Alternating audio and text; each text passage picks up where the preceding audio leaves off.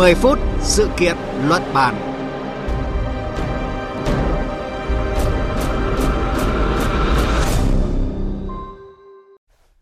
Biên tập viên Thanh Trường kính chào quý vị và các bạn. Thưa quý vị, Tây Nguyên, Duyên Hải Nam Trung Bộ là khu vực có diện tích rừng lớn nhất cả nước với khoảng 4 triệu 500 nghìn hecta, được ví như là lá phổi xanh của cả nước. Đến hẹn lại lo, cứ vào mùa khô là nguy cơ cháy rừng ở đây lại trực chờ. Hiện cả triệu hecta rừng ở Tây Nguyên, Duyên Hải, Nam Trung Bộ đang đối mặt với nguy cơ cháy rừng ở mức rất cao khi bước vào mùa khô hạn nghiêm trọng. Ngành chức năng các tỉnh trong khu vực đang dồn lực ứng phó, quyết tâm không để mất thêm rừng. Giữ lá phổi xanh trong mùa khô là chủ đề của chương trình 10 phút sự kiện luận bàn hôm nay.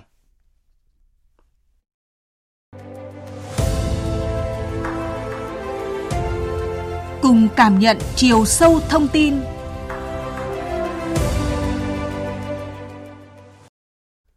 Ờ, cùng tham gia chương trình là hai phóng viên thường trú khu vực Tây Nguyên là phóng viên Công Bắc và Khoa Điểm. Trước hết đến với Con Tum. Ờ, thưa anh Khoa Điểm, các địa bàn trọng điểm nào ở địa phương này đang có nguy cơ cháy rừng ở mức cao nhất và chiếm bao nhiêu phần trăm diện tích rừng của toàn tỉnh thưa anh? Vâng, xin chào anh Thanh Trường, à, xin chào quý vị thính giả. À, từ nhiều tháng nay thì trên địa bàn tỉnh Con Tum duy nhất có một trận mưa và chỉ làm dịu đi sự hanh khô khốc liệt của mùa khô trong thoáng chốc. À, đã từ nhiều ngày nay thì cấp dự báo cháy rừng ở tỉnh Con Tum là từ cấp 2, cấp trung bình có khả năng cháy rừng đến ờ, cấp 5, cấp cực kỳ nguy hiểm. Và sáng nay thì thông tin từ Chi cục Kiểm lâm tỉnh Con Tum cho thấy là hiện thì có 9 trên 10 huyện thành phố của tỉnh đang ở cấp dự báo cháy rừng cấp 5, ở ờ, cấp cực kỳ nguy hiểm, nghĩa là có khả năng cháy lớn và lan tràn nhanh trên các loại rừng. Ở cụ thể là ở địa bàn các huyện Sa Thầy, Đắc Hà, Ia, Hợp Rai, Con Rẫy, Đắc Tô, Ngọc Hồi, phía nam huyện Đắc Lây, phía tây huyện Tumorong và địa bàn thành phố Con Tum. Tổng diện tích rừng có thể xảy cháy bất cứ lúc nào ở các địa phương này là trên 250.000 hecta chiếm hơn 41% tổng diện tích đất có rừng của tỉnh ạ. Vâng, một con số khá là lớn. À, còn tình hình tại những cái rừng ở các tỉnh khác của Tây Nguyên, Duyên Hải, Nam Trung Bộ thì sao thưa anh uh, Công Bắc ạ? Dạ vâng, à, cùng với con tum thì cháy rừng cũng đang là nỗi lo chung của các tỉnh còn lại trong khu vực uh, Tây Nguyên, uh, Duyên Hải, Nam Trung Bộ ạ. À, toàn vùng hiện có tới gần 2,4 triệu hecta rừng nằm trong vùng trọng điểm có nguy cơ xảy ra cháy rừng cao, à, chiếm hơn một nửa diện tích rừng hiện có. Ở trong đó thì đáng lo ngại nhất là 1,1 triệu hecta rừng tự nhiên và hơn 1 triệu hecta rừng trồng. Và tôi cũng à, xin điểm lại năm 2020 thì do tình hình khô hạn nắng nóng kéo dài thì Tây Nguyên, Duyên Hải, Nam Trung Bộ đã xảy ra nhiều vụ cháy rừng nghiêm trọng. À, thống kê là gần 100 vụ cháy rừng là và làm thiệt hại khoảng 400 hecta rừng các loại. À, mùa khô năm 2021 này thì cũng đang rất đáng lo và theo thông tin mà tôi mới nhận được thì tại tỉnh Đắk Nông vừa xảy ra một vụ cháy rừng thông ạ. Vâng, năm nào cũng vậy cứ đến mùa khô thì nguy cơ cháy rừng lại rất lớn và xảy ra những đám cháy. À, năm nay diễn biến thời tiết mùa khô ở đó có gì bất thường hơn so với mọi năm hay không và lực lượng kiểm lâm chủ động ứng phó ra sao để mà à, phòng chống hiệu quả thưa anh Khoa Điểm ạ? À, vâng, mùa khô ở Tây Nguyên thì thường kéo dài trong 6 tháng và năm nào cũng khốc liệt, nguy cơ xảy ra cháy rừng à, luôn là rất cao. À, điều được cho là bất thường trong diễn biến thời tiết năm nay ở Con Tum là thời điểm khốc liệt nhất của mùa khô thì đến muộn hơn so với mọi năm do mùa mưa năm trước thì kết thúc sớm. Để bảo vệ trên 610.000 ha rừng của địa phương trước nguy cơ lửa rừng trong mùa khô năm nay, thì lực lượng kiểm lâm, 15 đơn vị chủ rừng cũng như chính quyền các cấp của tỉnh Con Tum thì đã rất chủ động với quan điểm là phòng hơn chữa và chuẩn bị sẵn sàng theo phương châm bốn tại chỗ. Từ đầu mùa khô thì tỉnh cũng đã tổ chức 3 cuộc diễn tập phòng cháy chữa cháy rừng. Chi cục kiểm lâm thì thường xuyên kiểm tra, kịp thời chấn chỉnh nhắc nhở những thiếu sót tồn tại trong thực hiện nhiệm vụ phòng cháy rừng của các đơn, đơn vị địa phương.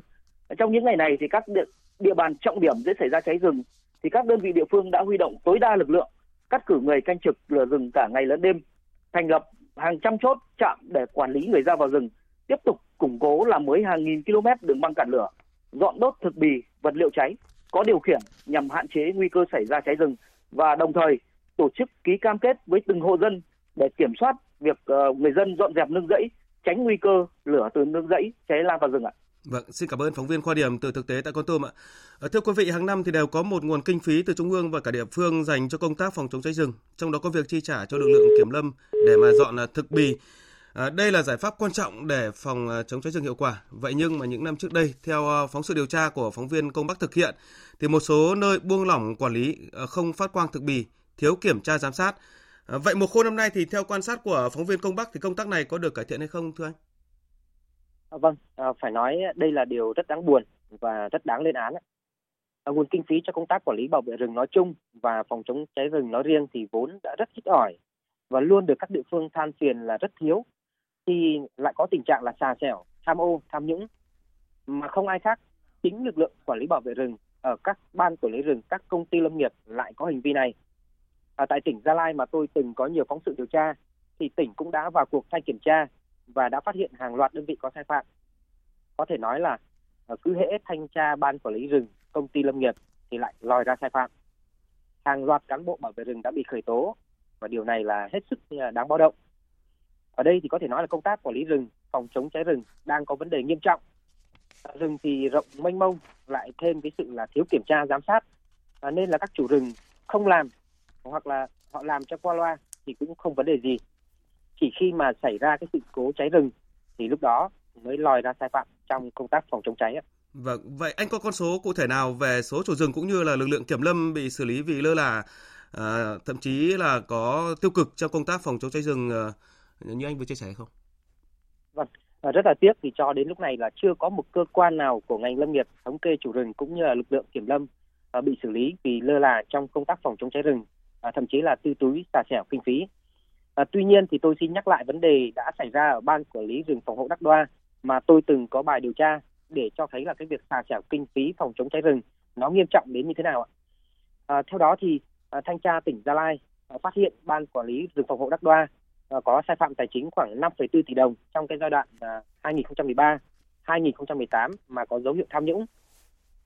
Trong đó thì à, cái số tiền hơn 1 tỷ đồng để mà làm cái hạng mục đường ven cản lửa thì được phát hiện là lập chứng từ khống. Vâng. Hàng loạt người dân địa phương mà có tên trong cái danh sách mà nhận tiền à, để làm cái công tác này nhưng mà qua xác minh thì họ lại đều khẳng định là họ không biết, không nhận và cũng không phải chữ ký của họ. À, cùng với đó thì là hơn 1,1 tỷ đồng ngân sách rót về để đốt phát rừng có điều khiển thì cái ban này họ đã chi cho cán bộ khoảng 450 triệu đồng và 680 triệu đồng khác thì là có dấu hiệu uh, biển thủ. Vâng, à, những con số thực sự là nhức nhối. À, khi mà tiếp xúc với lãnh đạo địa phương và người đứng đầu ngành kiểm lâm ở các địa phương đó thì uh, họ đã có những cái giải pháp nào để mà thực hiện nghiêm cái việc này mà qua đó để mà công tác phòng chống cháy rừng được hiệu quả chứ không uh, để xảy ra cái tình trạng mà xảy ra rồi sau khi báo chí vào cuộc rồi mới kiểm tra thanh tra thì lúc đó cũng đã muộn rồi. Vâng, à, cái cụm từ mà chỉ đạo quyết liệt, xử lý nghiêm túc thì luôn là những cái khẩu hiệu được lãnh đạo địa phương và người đứng đầu ngành lâm nghiệp họ nêu ra đối với những vụ việc, những đơn vị có sai phạm. Thế nhưng mà thực tế thì tôi chưa thấy sự quyết liệt, xử lý nghiêm túc đấy đối với những sai phạm tiêu cực trong công tác quản lý bảo vệ rừng ờ, và phòng chống cháy rừng. Đôi khi thì những cái sai mà nó tồn tại quá lâu nên dường như là họ lại được mặc định đó là đúng. Có những đơn vị chủ rừng thì khi tiến hành thanh tra đến mấy đời lãnh đạo cán bộ thì đều sai và rồi thì họ lại đổ lỗi cho nhau ờ, đá bóng trách nhiệm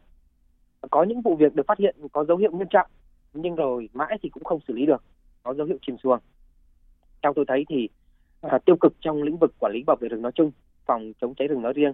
được phát hiện thời gian qua mới chỉ là cái phần nổi của tảng băng chìm À, cần phải làm quyết liệt anh kiểm tra toàn diện thì mới biết được là thực sự có bao nhiêu nguồn lực của nhà nước mà dành cho công tác phòng chống cháy rừng được dành cho rừng mà không bị xả xẻo. Vâng, à, theo quan sát của anh thì um, trở lại về cái công tác phòng chống ờ, cháy rừng ờ, những cái biện pháp cấp bách này thì những cái biện pháp mạnh nào mà chính quyền các địa phương khu vực Tây Nguyên đang thực hiện để mà phòng ờ, chống hiệu quả, bền vững giúp mỗi mùa khô không còn đến hẹn lại lo cháy rừng nữa thưa anh? À, vâng, à, có thể thì khẳng định rằng là nguồn lực đầu tư dành cho công tác phòng chống cháy rừng hiện nay là đang rất thiếu và yếu